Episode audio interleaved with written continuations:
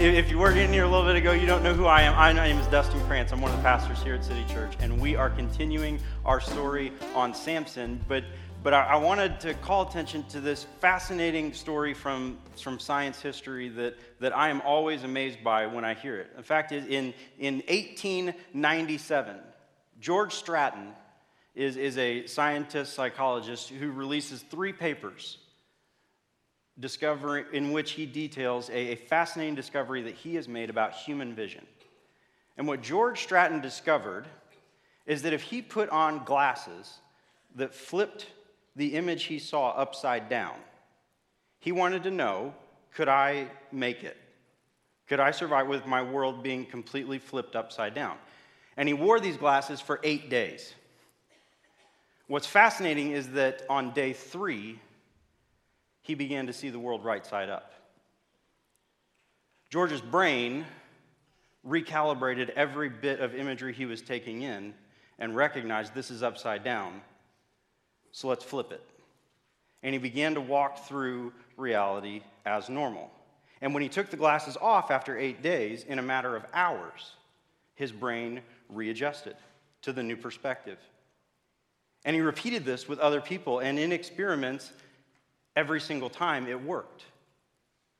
See, what people saw their world as their brain could adjust to. If they were given a different perspective, if they were given a different perception of how the world around them looked, their brain recalibrated and said, I guess that is reality. If you have a new perspective or hold a certain perception for long enough, you begin to think it's true. And if your brain can completely flip what you see in three days, what might your brain do with 20 years? to form a perception of what is true. That's what we're going to be exploring with Samson today. See, Samson, we get to go into Judges 16. And Judges 16 tells the demise of Samson. But the end of Judges 15 tells us that, that Samson's story, Samson's leadership in Israel, Samson's fighting with the Philistines, this is a 20 year process. This is not a fast one week bout. This is decades of Samson being who Samson is. And before we jump into chapter 16 in the book of Judges, we need to talk about what has come before in the first two chapters that tell Samson's story because Judges 16 is just a continuation of the three chapters before it. The story of Samson is one of it's an incredible story. It's fascinating. All of us um, are somewhat familiar with Samson. It's not just a Christian thing anymore. It is such a fascinating story that it has worked its way into our cultural knowledge.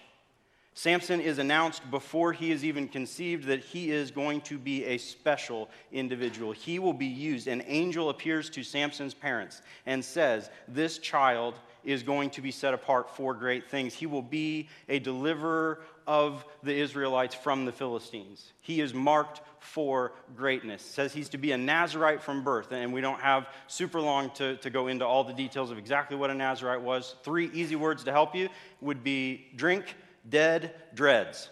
Okay, those are the three things that a Nazarite is supposed to stay away from. Right? It's supposed to stay away from, from any fruit that grows on the vine, so grapes, um, wine, the like. He's supposed to never cut his hair, that would be the dreads, and he's supposed to stay away from dead things, particularly dead people. Right? So Samson is supposed to abstain from those things. That's the command that is given before he is ever born. And Samson takes the potential of a, a, a, proclaimed by God deliverer and leader, he takes all of that potential and he squanders it. If we look at how Samson lives his life, he decides that he he could be a strategic leader of Evansville and at some point, or not Evansville, of, of Israel. I wish. Um, no, he, he, he decides, you know, I could be a great, powerful, strategic leader of Israel, but nah, I'm just going to do what I want to do.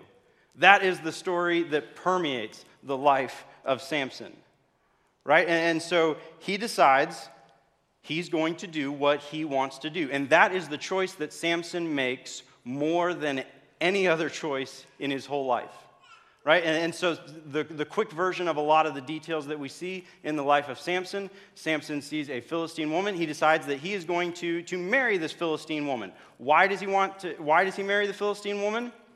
Because he wants to, right? And you can just get real comfortable with that phrase. Because after Samson decides that he's going to marry this woman because he wants to. Again, this is a Philistine woman, the people of whom he's supposed to be delivering God's people from right? He's supposed to be fighting the Philistines, but he decides, I want to marry that Philistine woman. And leading up to the wedding festivities of marrying this Philistine woman, he kills a lion with his bare hands, then later comes across its rotting carcass and discovers that bees have made honey inside this carcass. And that honey looks good, so he grabs it, he eats it himself, and he feeds it to his family, breaking that Nazarite rule no dead people, right? No dead things. Stay away from dead things. He, he decides that he really wants to eat the honey out of the dead lion's carcass? Because he wants to. There is no reason. God is not directing him to do this. Samson decides, I'm going to eat the honey because I want to. Then he decides, as a part of the wedding festivities, the feast leading up to the wedding, that he is going to give what he thinks is a very clever and also impossible riddle for other people to solve. This creates hostility, and he gets played by his wife to be and his enemies and he finds himself at odds with 30 Philistine men who are, have been promised new clothes for Samson. So he goes out and he murders 30 Philistine men. Why? Because he wants to. Again, no command from God. This is what he's supposed to do. He's mad. He wants to, to get even. And so he goes and he does it. Then 30 Philistine men, well, they don't like that 30 of their men were killed. And so the people of the village come back to Samson, and he's been slighted by his father in law. And, and he decides that he's going to exact revenge on the people of Philistia, Philistia because they have killed. Um, I'm sorry. Um, his father in law has given away his bride to a friend, says, but you can have her younger sister because she's prettier, because that's what is valuable in a woman. This does not make Samson happy. So Samson goes and he ties 300 foxes together by their tails, lights them on fire, abuses the foxes, and completely destroys a regional economy based on agriculture by destroying all of their crops. Why? Because he wants to. Right? He, completely decimates the economic future of a region because he's mad. So they come back and they murder his would be father in law and younger sister. Samson feels no, no remorse or sorrow over his role in this. Instead, he decides that he needs to get even. Things are really, really bad. He kills, slaughters several Philistines. Then 3,000 of his own people come to him and say, Samson, this is out of control. We need to be done. We're going to take you and we're going to give you over to the Philistines. So 3,000 of his own people give him over to his enemies. Why? Because they want to be rid of him. Samson goes to the site where he's handed over, shows his amazing strength, grabs the jawbone of a dead donkey, again, dead things, and he slaughters a thousand Philistines right there. Why?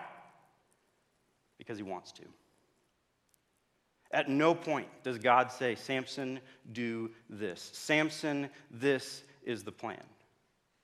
And if you look at those numbers, you see the exponential growth of the destruction that comes into Samson's world. Three becomes 30, becomes 300, becomes 3,000.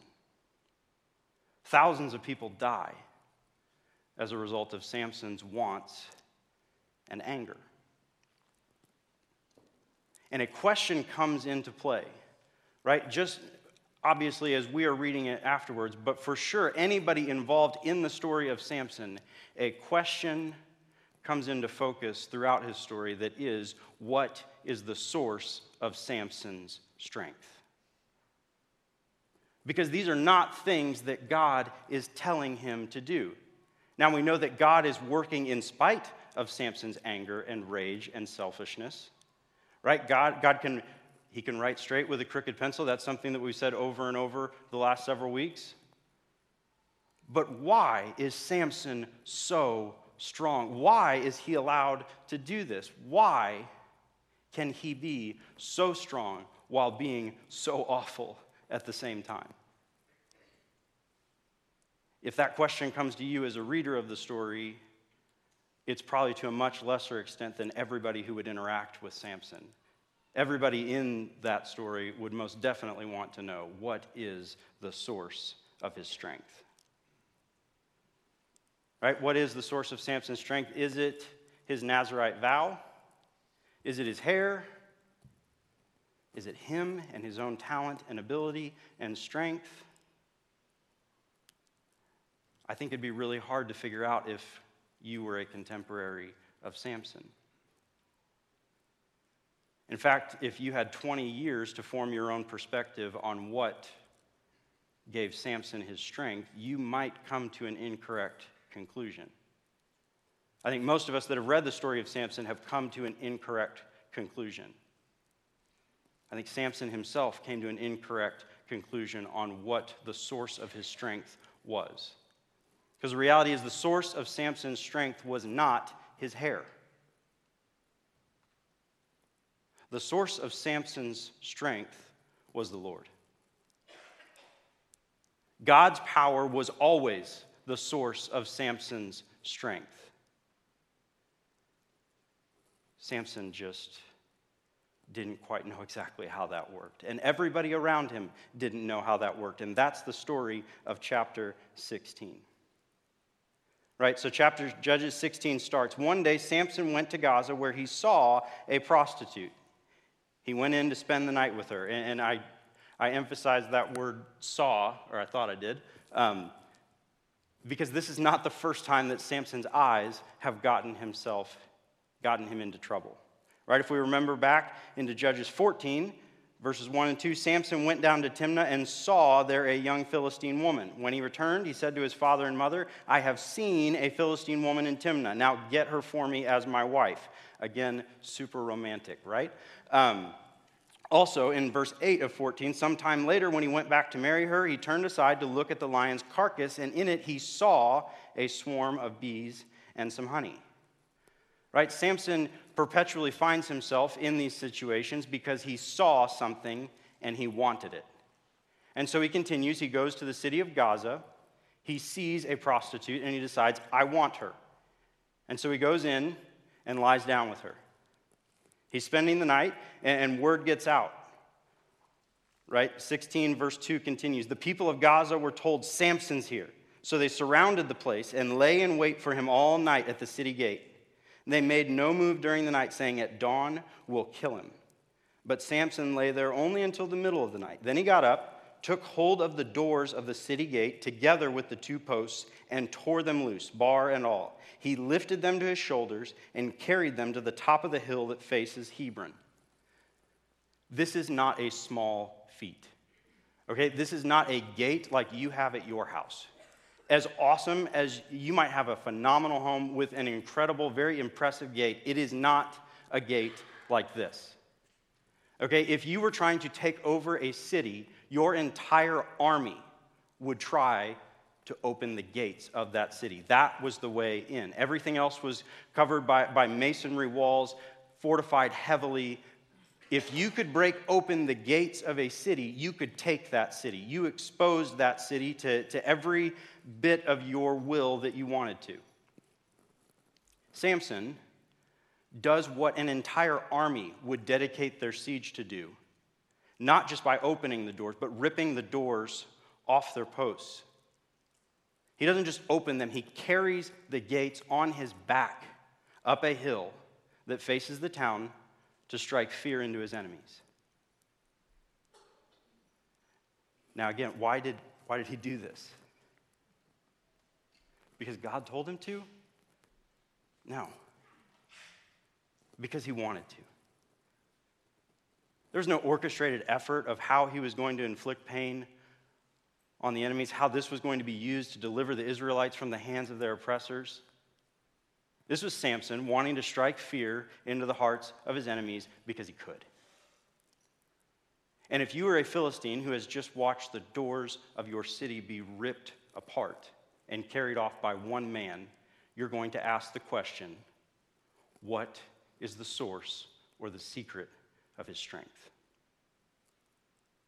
Right? You, you want to figure that out because this, this is going on for 20 years. How do we defeat this guy? It's also really easy if you're Samson at some point to think, what is the source of my strength? Maybe it's me. God hasn't told me to do any of this. Right? He's clearly not afraid to be around dead things, dead people.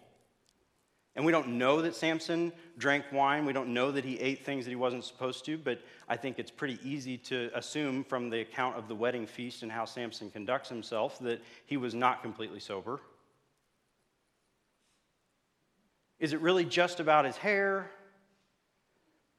If so, why is that the one piece of his Nazarite vow that's so important when he can break the others? Is it about his Nazarite vow, or is it really just about how amazing Samson is? Right? The source of Samson's strength is the Lord, but it might be really easy to confuse that.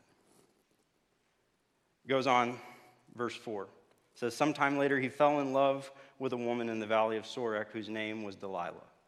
The rulers of the Philistines went to her and said, See if you can lure him into showing you the secret of his great strength, the source of his strength, and how we can overpower him so that we may tie him up and subdue him. Each one of us will give you 1,100 shekels of silver. And for the sake of time, we don't have. We, can't go into every little detail here, but I think it's fascinating that Delilah is the first woman who's given a name in Samson's story. There's a Philistine woman that he wants his parents to go out and get for him that he calls a heifer. There's a younger sister whose only thing we know about her is that she's more beautiful because that's what matters in a woman. And there's a prostitute in the city of Gaza. None of them have names. All of a sudden, we meet this woman, Delilah. And what we find out about Delilah is that Samson loves her. That's another word that has not been used in conjunction with Samson and a woman at any point in this story. Samson loves Delilah, and Delilah does love, she just doesn't love Samson. What Delilah loves is money. Delilah loves money far more than she loves Samson, and the Philistine rulers think they have a way, finally, to discover the million dollar question What is the source? What is the secret of Samson's power? They go to Delilah, and she says, Sure, I'll help you, as long as the number's right. So Delilah said to Samson, Tell me the secret, the source of your great strength, and how you can be tied up and subdued. Samson answered her, If anyone ties me with seven fresh bowstrings that have not been dried, I'll become as weak as any other man. Then the rulers of the Philistines brought her seven fresh bowstrings that had not been dried, and she tied him up with them. With men hidden in the room, she called to him, Samson, the Philistines are upon you. But he snapped the bowstrings as easily as a piece of string snaps when it comes close to a flame. So the secret, the source of his strength, was not discovered. Hey, now, I'm not sure about how you do relationships, but if I'm Samson and this has just played out, we've got a problem. Right? Literally, she asks him, What is your greatest weakness? How, can, how could your largest vulnerability be exploited in a way that would destroy you? He then supposedly tells her, and immediately she does the exact thing right? She doesn't like go to Home Depot and get the, the previously dried bowstrings because that's all she could find. No, she gets exactly what he asked for, does the very thing he says, this will destroy me. And then she invites her, his enemies to her house so that they can ambush him immediately. Why on earth does Samson not get out of this situation, right?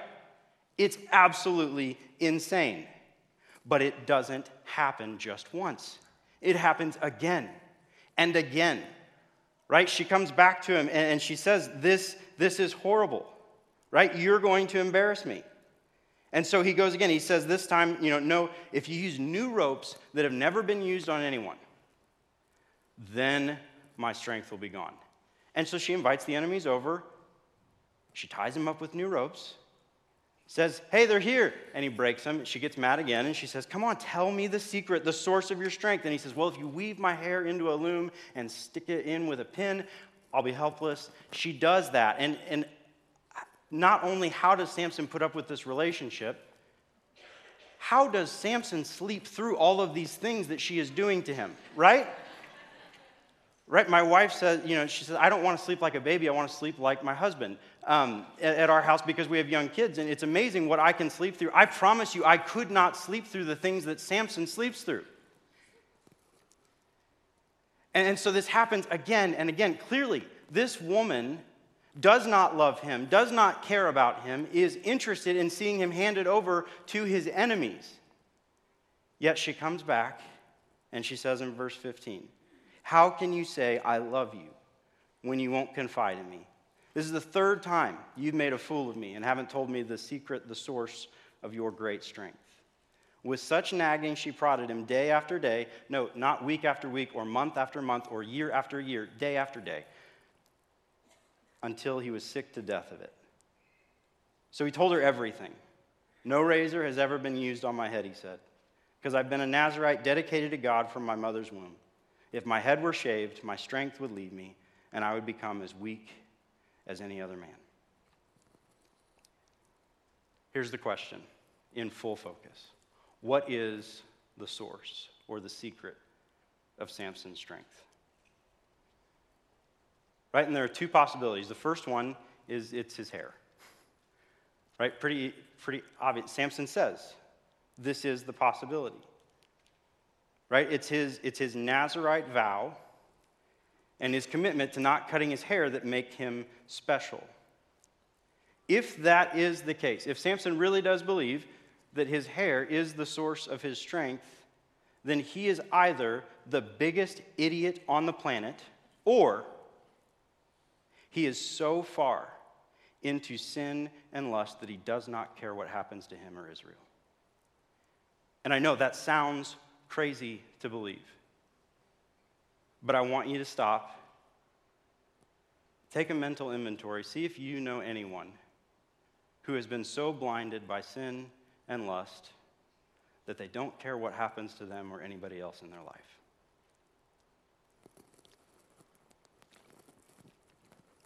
It's not a completely far fetched idea. Samson is completely head over heels in on Delilah. He is so far beyond just ignoring God's will that maybe he does not care what happens. The other possibility is that it's not his hair. Right? I know that's a complex distinction to make. but maybe because we've already seen that he's broken other parts of his Nazarite vow, and that didn't seem to have an effect on what happened to his strength. Maybe it's not his hair. Why would his hair be the only thing that matters? Why is it that everything comes down to whether or not he gets a haircut? Why is that the one external behavior that God seems to care about in giving Samson his strength or not? Maybe Samson knows the source, the secret of his strength, is not his hair. The source of his strength is the Lord. But I would also say there's a really good chance that Samson doesn't even know where he stands with the Lord anymore. Or maybe Samson has bought into this idea that he can break whatever piece of the Nazarite vow he wants to. The reason that he has strength is because he's just that awesome. His performance is that incredible. Show me anybody else that can carry the gates of a city on their back. Show me anybody else that can pick up a bone and kill a thousand people with it. Show me anybody else that you need to have 3,000 soldiers come round you up to present you. 20 years of that, and I think it would be really easy to begin to see yourself as amazing. I think Samson has so far deceived himself that he doesn't think anything will happen when his hair is cut. And I think that because it goes on to say, when Delilah saw that he told her everything, she sent word to the rulers of the Philistines Come back once more, he's told me everything. So the rulers of the Philistines returned with the silver in their hands. After putting him to sleep on her lap, she called for someone to shave off the seven braids of his hair and began to subdue him, and his strength left him. And then she called him, Samson, the Philistines are upon you. He awoke from his sleep and thought, I'll go out as before and shake myself free. Why on earth would he think that? I think if he had never cut his hair, the first thing he would notice when he woke up is that he was about 30 pounds lighter. Why did he think he could just do what he'd done before? Because his strength wasn't tied to his hair. His strength was tied to the Lord, except Samson was so blind to the Lord that he had no idea the Lord had left him. That's what he goes on to say, but he did not know that the Lord had left him. Right? In Samson's perspective, in the way that Samson viewed the world, he could do whatever he wanted to. And because, either because he was just that awesome or because certain parts of his life were kept in check, that everything internal did not matter. As long as he could keep the external performance up, everything on the inside was okay. As long as he could still trash the Philistines. It's no big deal that his life is run by sin and lust and anger. As long as the exterior performance is okay, the inside must be fine. Reality is, Samson's hair was not the source of his power. Samson's demise was not a Philistine barber. Samson's demise was losing sight of who God was and the purpose for which he had been given an incredible gift. Right? Samson's demise was believing that as long as he could do incredible things, as long as he could perform very well, that everything was fine and he could keep certain parts of his vow or keep certain behaviors in place and let everything else go. Everything else could be controlled by sin. It's a tragic story. Because we find then the Philistine sees him gouge out his eyes and take him down to Gaza. Binding him with bronze shackles, they set him to grinding grain in the prison. But the hair on his head began to grow again after it had been shaved. Now, the second he gets stubble, he doesn't break chains, and we're going to go into the conclusion of the story next week. But I want to ask as we look at this tragic story of Samson, is it kind of like your story too? Right? Do you do anything to not really recognize the source of your strength? Are there things that you trust in to make sure, as long as these external things or behaviors or metrics are good, that must mean everything else is okay? Can you compartmentalize your life in a way that says, as long as I do these certain things that make me look like a good person, a good Christian, as long as I perform in these certain areas, as long as I don't shave my hair, everything will be fine. And I'm going to keep making it. And you're so talented and gifted that you're really, really good at whatever it is that gives you your strength. And maybe you've bought into the idea that you are so talented and gifted and good at whatever it is that gives you your strength that you believe you yourself are the source of your strength. Right? Either, either as long as you can keep the external behaviors in check enough that nobody else sees what's going on inside, or you really believe that you are so good and so close to perfection that you are going to make it. Maybe if you're either of those, you're not that far from Samson. Right? As long as your job looks good, as long as your family looks good, as long as you can keep a political advantage, as long as you have enough money and control and religious activity, everything is good. Right? Inside, maybe it's pride, maybe it's lust, maybe it's consumption, maybe it's addiction, maybe it's something else that's running everything, but as long as you can keep the performance good, nobody knows. Nobody has to find out the source of the secret of your strength. The problem is keeping up that good of a performance is impossible. And the strongest man in the world is the perfect example.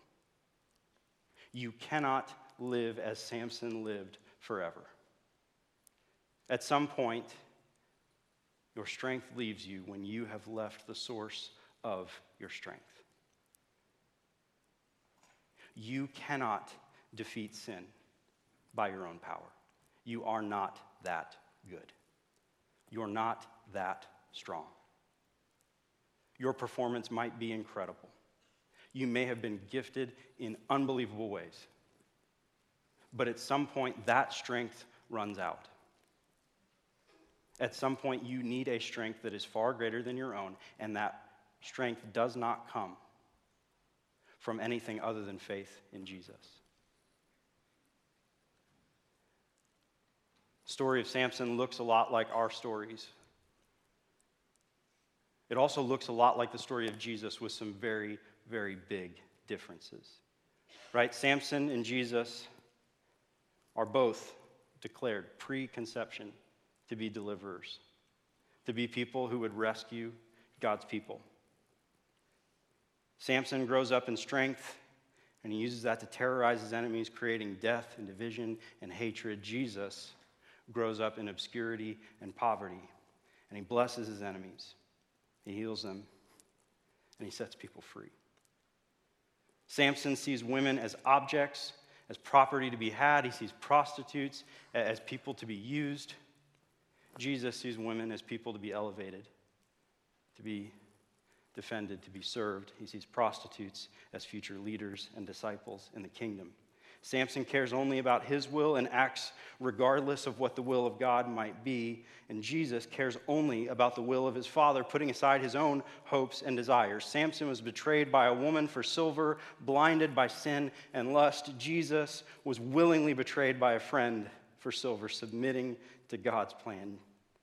Samson carries the gates of a city on his back up a hill to scare his enemies. Jesus would carry a cross on his back up a hill to defeat death and sin. Which story do you trust in? Which story do you live?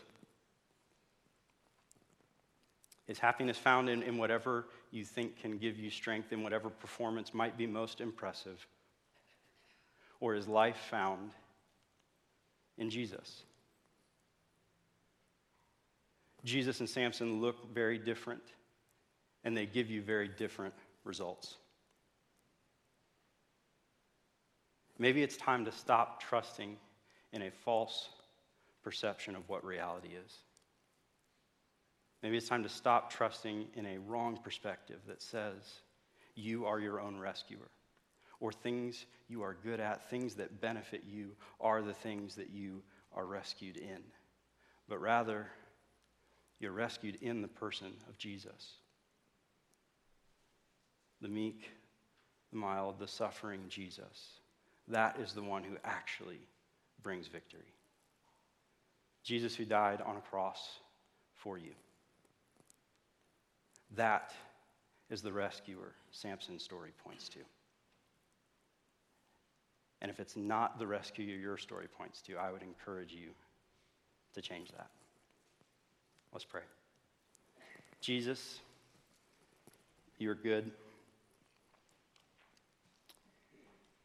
You are the rescuer. And Jesus, somehow it is in your death and resurrection that we find victory and life. Jesus, may we trust in you. Jesus, may we trust in you far more than our own performance. May we trust in you far more than any fake perception of reality that we desperately cling to.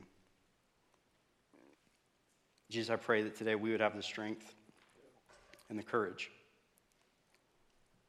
to let go of whatever it is we think makes us so powerful. Lord, may we come to you at a cross. May we come professing faith in the only name that saves.